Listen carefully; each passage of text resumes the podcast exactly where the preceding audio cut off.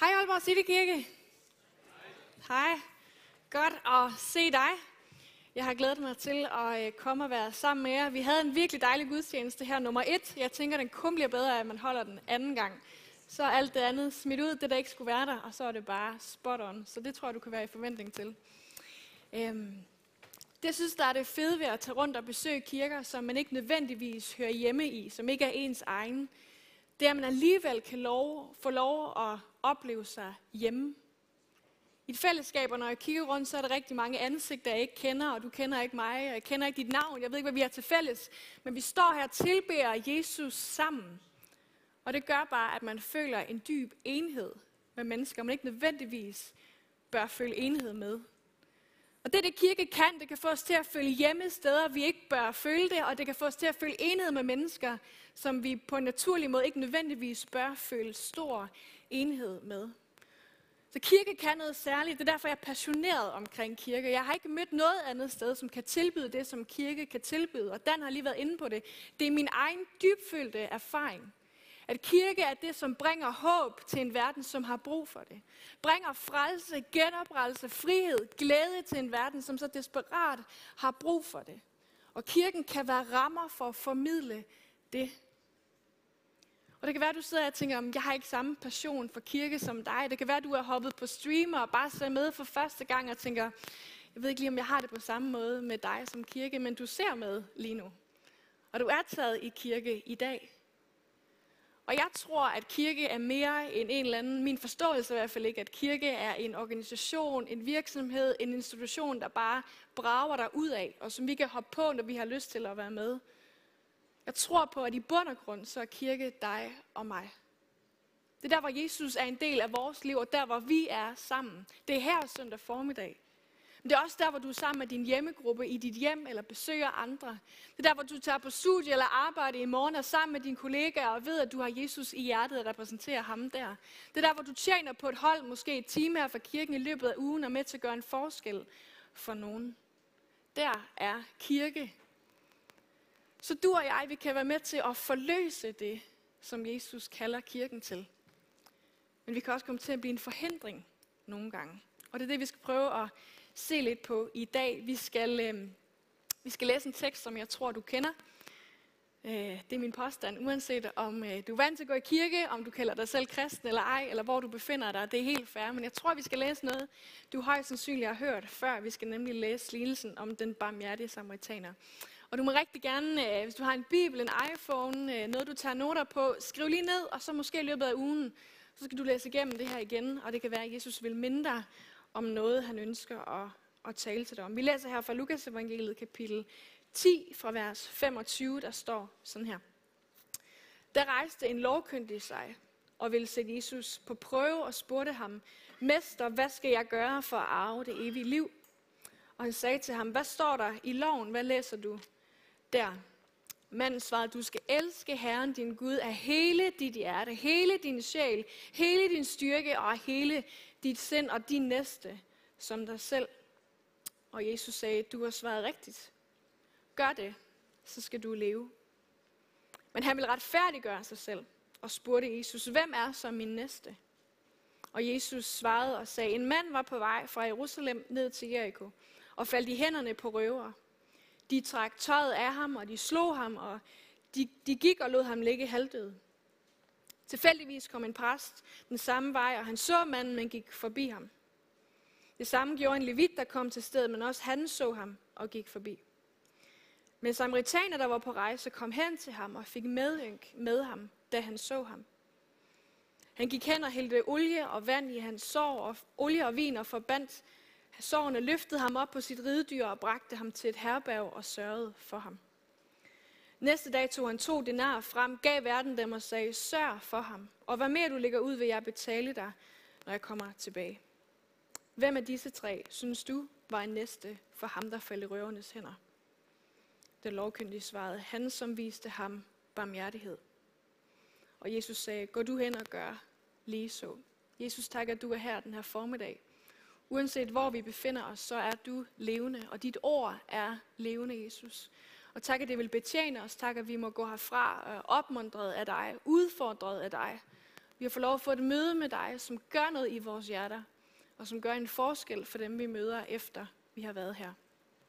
Tak, at du er her. I dit navn beder vi. Amen. Amen. Tak skal du have.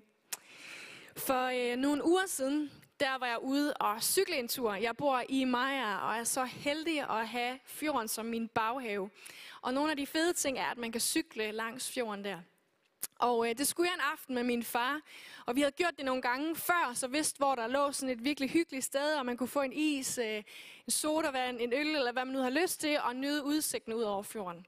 Problemet var bare, at den her gang, der var vi sådan lige kommet sent nok ud af døren, og det sker, når man har kvinder med på sit hold, i hvert fald hvis jeg skal være med, så kommer man sådan lige lidt sent til tingene. Så vi skulle skynde os. Vi skulle virkelig skynde os derud, og så kunne vi tage det sådan afslappet på vej hjem. Så vi hopper på cyklerne og cykler, og øh, sådan halvvejs, så tænker jeg, ej, jeg giver ham lige baghjul. Jeg cykler lige foran. Og øh, når sådan et godt stykke foran og ud, sådan, hvor der faktisk er sådan en lille knæk på vejen, og kommer sådan lidt væk og, øh, og cykler rundt der. Og så tager jeg farten af, jeg tænker, at den gamle mand skal også have en chance for at få lov at følge med, og tænker, okay, øh, han kommer nok op til mig lige om lidt. Det gør han bare ikke. Der går sådan minutter, og jeg cykler lige så stille afsted. Jeg kan ikke rigtig forstå, hvorfor han ikke, øh, han ikke henter mig tænker jeg er meget hurtig, men øh, så hurtig er jeg selvfølgelig heller ikke. Og øh, så går det op for mig, at min far han er sådan en af de der typer, vi alle sammen kender, og har sådan et, øh, et mærkeligt forhold til, som er virkelig sportsfreak. Ikke? Hvis du løber 5 km med dem, så kommer du hjem og har løbet 17, fordi de skal bare lige have en runde mere. Du skal bare lige derud, du skal bare lige... Jeg har aldrig løbet 17 km i mit liv. Men du skal bare lige presse den lidt mere. Ikke? Så jeg tænker, han er blevet træt af at cykle med mig. Og han, øh, han har lavet en lille øh, detour, og øh, så kender han jo aftalen. Han ved, at vi skulle nå til det her sted, før de lukkede, så han møder mig bare derude.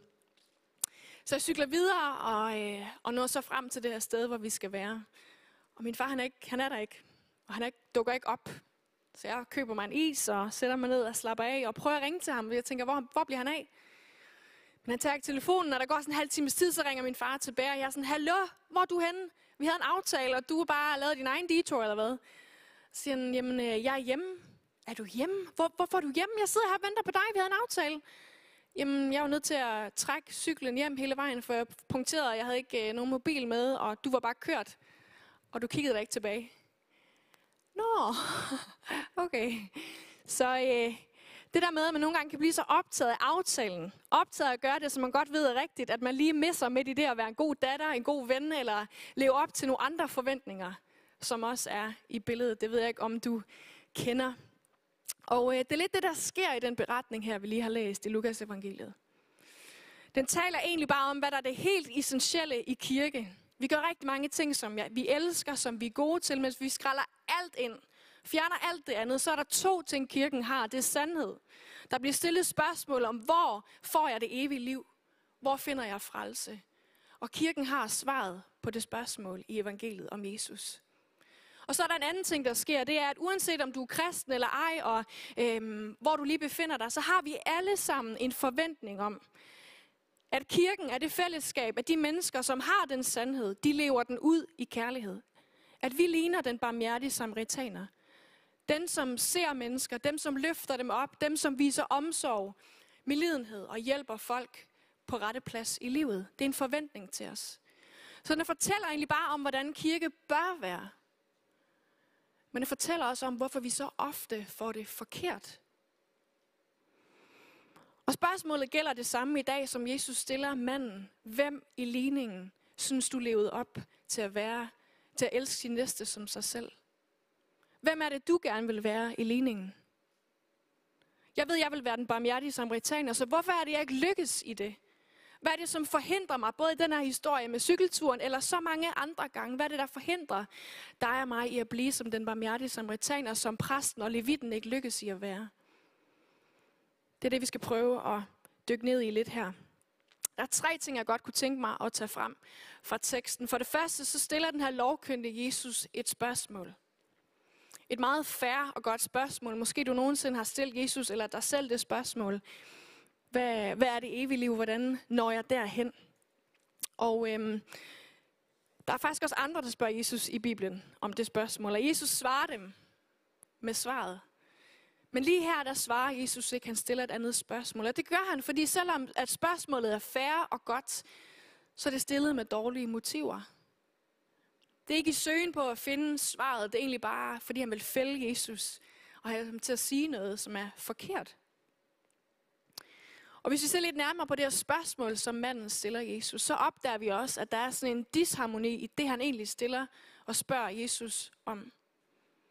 Når vi læser igennem Nye Testamente, så øh, når der tales om frelse, så er et synonym, der ofte bruges på det, det er evigt liv. Så det han i virkeligheden spørger Jesus om, det er det evige, det er frelse.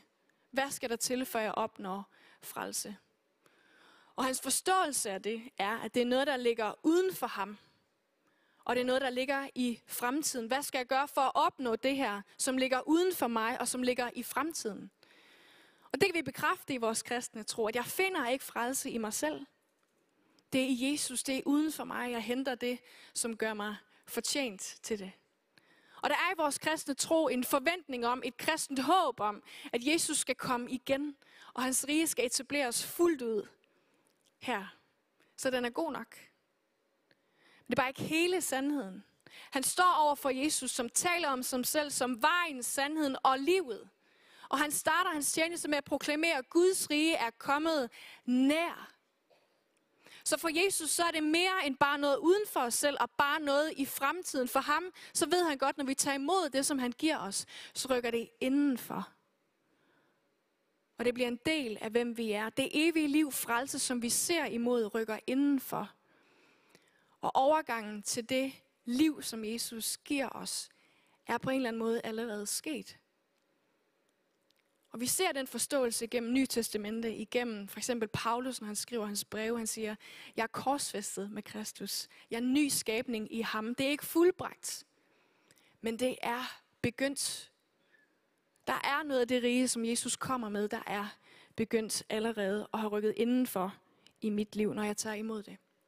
Så det er den ene ting. Det andet er, at han spørger ham, hvor, øh, hvad læser du i loven? Manden, som øh, søger viden, søger svarene det rigtige sted. Du og jeg vil måske gå til vores Bibel, hvis vi gerne vil høre, hvad Jesus har at sige om noget. Så den er god nok, han søger det rigtige sted. Problemet er bare, at hans læsning der ikke har hjulpet ham til den korrekte forståelse. Og det sker nogle gange, når vi læser, eller interagere, hvis læsningen er lidt bredere end bare, når vi læser en avis, når vi læser vores bibel, måske det her bibelboost, hvor du er med, eller hvor du nu læser, så er det lidt større end det, måske vi alle sammen har oplevet på et tidspunkt. Og står foran nogen, som, som vi interagerer med, de siger, jeg tror på dig, jeg hæpper på dig, jeg elsker dig, jeg holder af dig. Og alligevel så kan vi i den læsning af, hvad der bliver sagt, opretholde sådan en fordom om, at det er ikke sikkert, de mener det. Det er ikke sikkert, at det er værd. Det er ikke sikkert, at det er rigtigt. Så selvom vi står over for det rigtige, læser det rigtige, lytter til det rigtige, så er det ikke sikkert, at vi når den rigtige mening. Fordi vi opretholder måske en fordom, eller noget, der er svært for os at forstå. Så Jesus spørger ham, hvad, hvad læser du? Eller andre oversættelser, hvordan læser du? Det er så afgørende, ikke bare hvad vi læser, men hvordan vi læser det. Hvad er det, du får med derfra? For problemet for den her mand, der taler med Jesus, er, at hans forståelse er blevet, at han kan gøre sig fortjent til at være i Guds nærvær. Han kan gøre sig fortjent til frelse. Han kan gøre sig fortjent til det evige liv. Han kan gøre sig fortjent til at være god nok. Så hvorfor er det, Jesus beder ham om at gå til loven? Er det, fordi Jesus er enig at hvis bare vi overholder, hvis bare vi gør vores bedste og lykkes i at gøre det, Jesus taler til os om, så er vi in the game, så er vi gode nok. Jeg tror, at Jesus pointe med at sende ham tilbage til loven er, at det er lige præcis der, vi opdager, at vi kommer til kort. At jeg har brug for noget uden for mig, for jeg kommer til kort. Det, der i virkeligheden burde ske for den her mand, når han læser budet højt, at jeg skal elske Herren min Gud af hele mit hjerte, hele min styrke, hele min sjæl, alt hvad jeg er, og min næste som mig selv. Lidt det samme, som når jeg taler med min far og opdager, okay, jeg har fejlet. Jeg troede, jeg havde styr på dem, jeg har fejlet i samtalen, opdager vi. Det samme burde ske for den her mand. Han, når han læser det højt, lytter til Guds ord, så burde han vide, jeg kommer til kort. Det er ligesom, hvis du måske nogle gange har prøvet at give et godt råd til nogen, og du ved, jeg overholder det det meste af tiden. Den der følelse At vi godt ved, at vi kommer til kort. Det er bare så ubehageligt, når vi konfronterer os med det. Og den her mand kan heller ikke lide det. Og derfor stiller han Jesus et skarpt spørgsmål. Hvem er min næste? Definerer rammerne og reglerne for mig, så jeg har mulighed for at leve op til det. Problemet er bare, at måden vi svarer på det spørgsmål aldrig kommer til at blive med ord. Svaret på det spørgsmål kan kun vises i handling.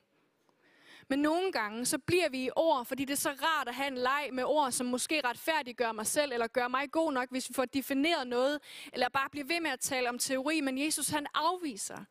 Han fortæller en helt praktisk historie og spørger, hvem handlede rigtigt. Og vi kan komme til at tale så meget nogle gange.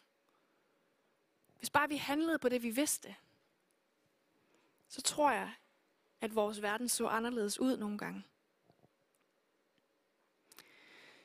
Men den her mand svarer rigtigt. Jesus bekræfter ham. Han giver det rigtige svar.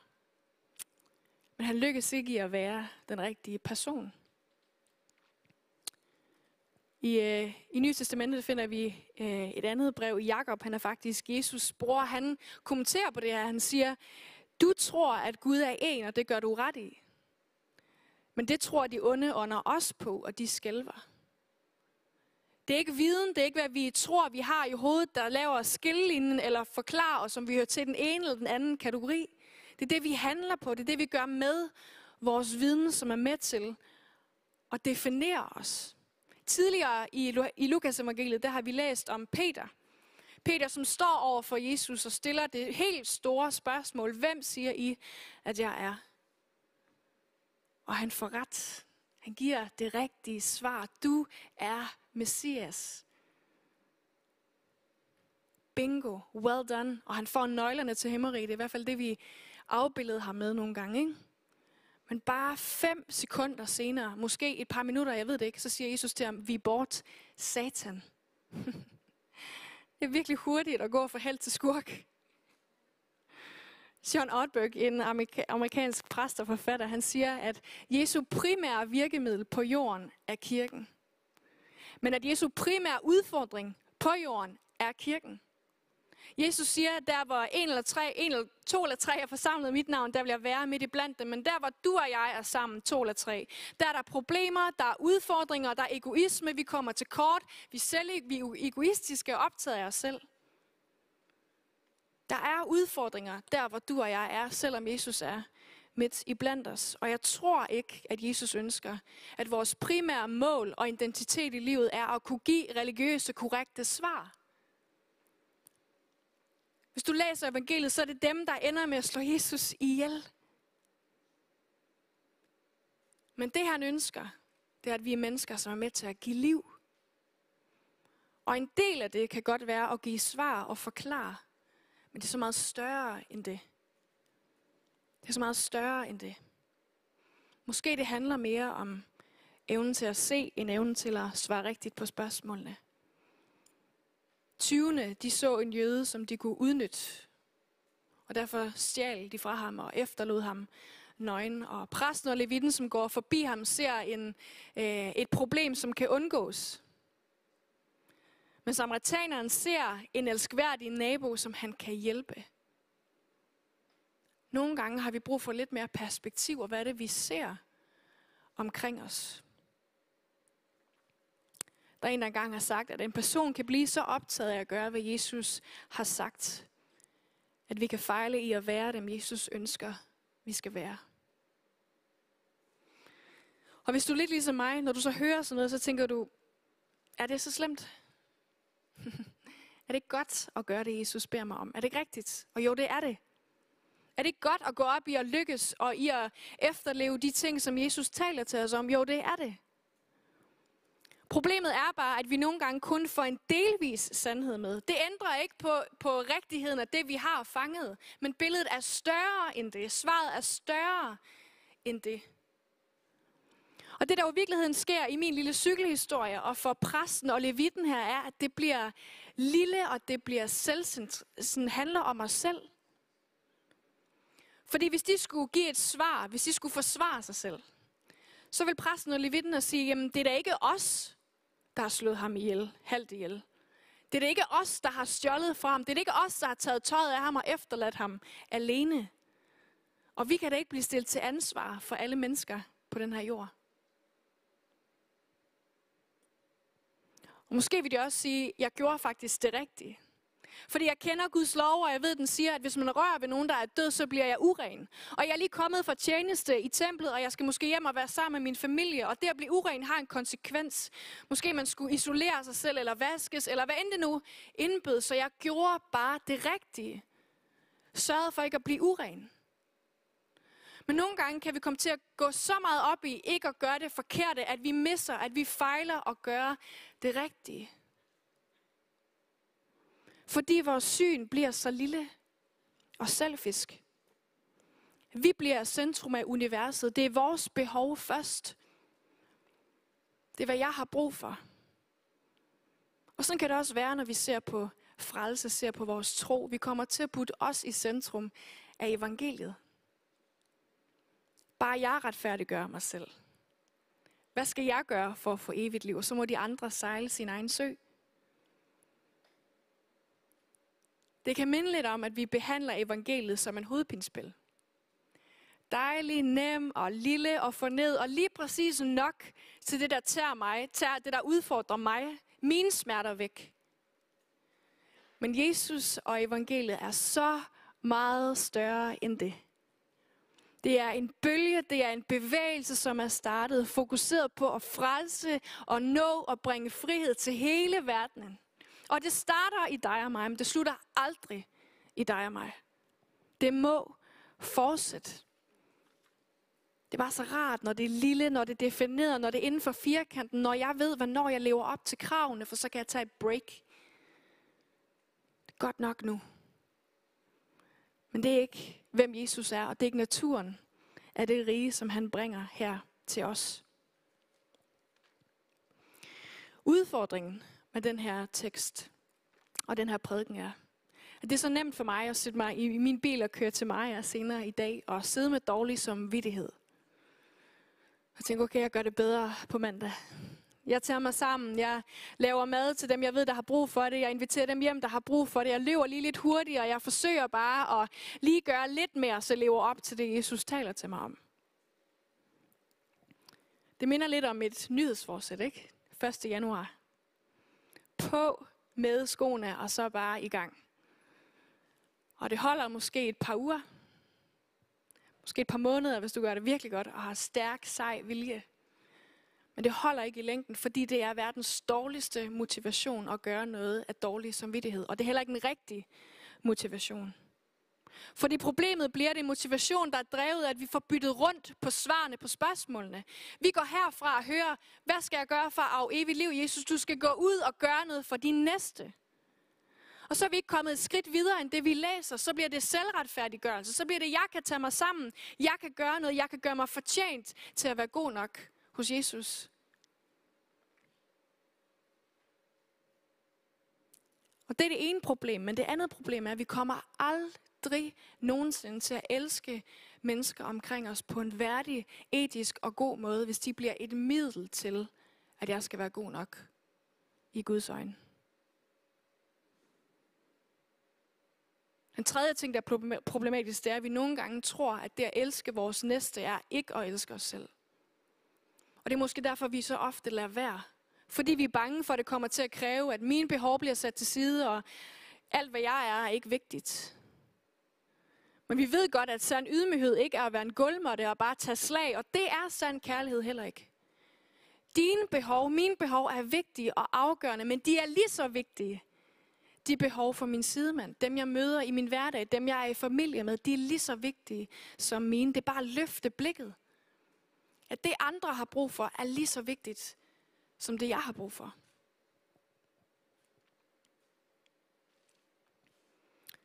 Lovsangerne må gerne komme op, så skal vi slutte af her med ikke så længe. Jeg tror, at Jesus skiller noget ad, som du og jeg nogle gange samler i den her beretning. Og han samler noget, som du og jeg nogle gerne vil skille ad. Vi samler svarene og spørgsmålene forkert, fordi vi tror, at vi kan gøre os fortjent til det. Vi tror, at hvis vi bare tager os sammen, hvis vi bare prøver hårdere, hvis jeg bare vil lidt mere, så kommer jeg til at lykkes. Men det er lige præcis det, Jesus har frelst mig fra. At jeg prøver, at jeg tager mig sammen, at jeg gør mit bedste. Det er det, Jesus har frelst mig fra på korset, når han siger, at det er fuldbragt. Det er færdigt. Men han har frelst mig til frihed, glæde, omsorg, også for andre mennesker og gøre gode gerninger. Jeg er frelst fra at gøre gerninger for at være elsket, men jeg er frelst til at gøre gode gerninger og gøre en forskel for mennesker omkring mig. Og vi samler nogle gange de her ting, som Jesus bare så gerne vil skille ad i vores liv. Men vi har også en tendens til at skille ad, eller øh, skille det ad, at jeg faktisk er fri til at gøre gode gerninger. Jesus kalder mig til det. Sådan en fin illustration, som jeg synes øh, er et godt billede på det. Hvis en far står over for sin søn, som vi bare kan kalde Jakob, og han siger til Jakob, jeg vil gerne have, at du går ind og rydder op på dit værelse. Og en times tid siden kommer Jakob ud til sin far og siger, far, jeg har lært udenad det, du sagde til mig. Du sagde, jeg vil gerne have, at du går ind og rydder op på dit værelse. Så siger hans far, du har ikke forstået, hvad jeg bad dig om, Jakob. Og hvis Jakob kommer tilbage en uge tid senere og siger, at jeg har siddet sammen med en gruppe af mine venner, og vi har lavet et uh, smartboard over, øh, hvordan vi kommer til at rydde bedst op på værelset, og her er et par idéer. Vi har haft en brainstorming, en teologisk diskussion om, hvordan vi lykkes. Så vil han sige, Jakob, du har stadig ikke forstået, hvad det var, jeg bad dig om. Og hvis Jakob kommer tilbage senere og siger, jeg har lært det på græsk, hebraisk, jeg forstår dybden og mængden af alt af de ord, du har fortalt mig, så vil Jakobs far sige, du har ikke forstået, hvad jeg bad dig om. Fordi problemet bliver, at vi nogle gange går ind og rydder op på værelset i den forståelse og den forventning om, at så vil min far elske mig mere. Men det kommer han aldrig til at gøre. Karl ikke også fortjent til det. Men hvis vi står foran vores far, og vi ved, at han elsker mig, jeg er værdig, jeg er fortjent til hans nærvær på grund af det, han har gjort for mig, så vil vi automatisk gå ind og rydde op på værelset. For det er det, han beder mig om.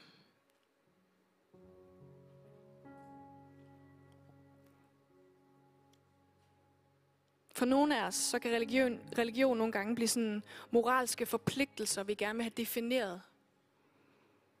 Men for Jesus så er det bare en grænseløs mulighed for at få lov at elske og vise omsorg for mennesker.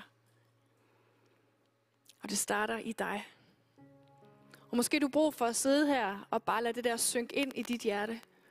At Jesus elsker dig. At du ikke behøver at gøre dig fortjent til noget. Og hvis du når langt nok og får det der synket helt ned i hjertet, så kunne du spørge Jesus, er der nogen, du ønsker, jeg skal gøre noget for? Lægger du mig nogle navne eller mennesker på hjertet, som jeg kan få lov at være noget for? Og vise den kærlighed, jeg har modtaget fra dig til dem. Det kan også være, at du sidder der, hvor du er og tænker, jeg har brug for at tage imod den her Jesus. Den her Jesus, som fortæller mig, at det er fuldbragt. At jeg behøver ikke at kæmpe mig og gøre mig fortjent. Men jeg er elsket, fordi du elsker mig. Elsket mig først. Har taget min skyld og skam. Gjort mig ren, så jeg kan være i dit nærvær. Kunne vi ikke lukke vores øjne, så lyst til, at du bare skulle sidde der og tænke over, om det er dig i dag. Og så kunne du løfte din hånd eller række den foran dig, der, i, der hvor du sidder, om det er i dit køkken, om det er i din stue, om du sidder her i salen og mærker, Jesus, enten for første gang eller for 117. gang har jeg brug for at forstå, at du elsker mig. At det er fuldbragt. Så tak, Jesus, at din ånd er til stede lige der, hvor vi har det sådan. Tak, at du kommer og åbenbarer den kærlighed, som er til os.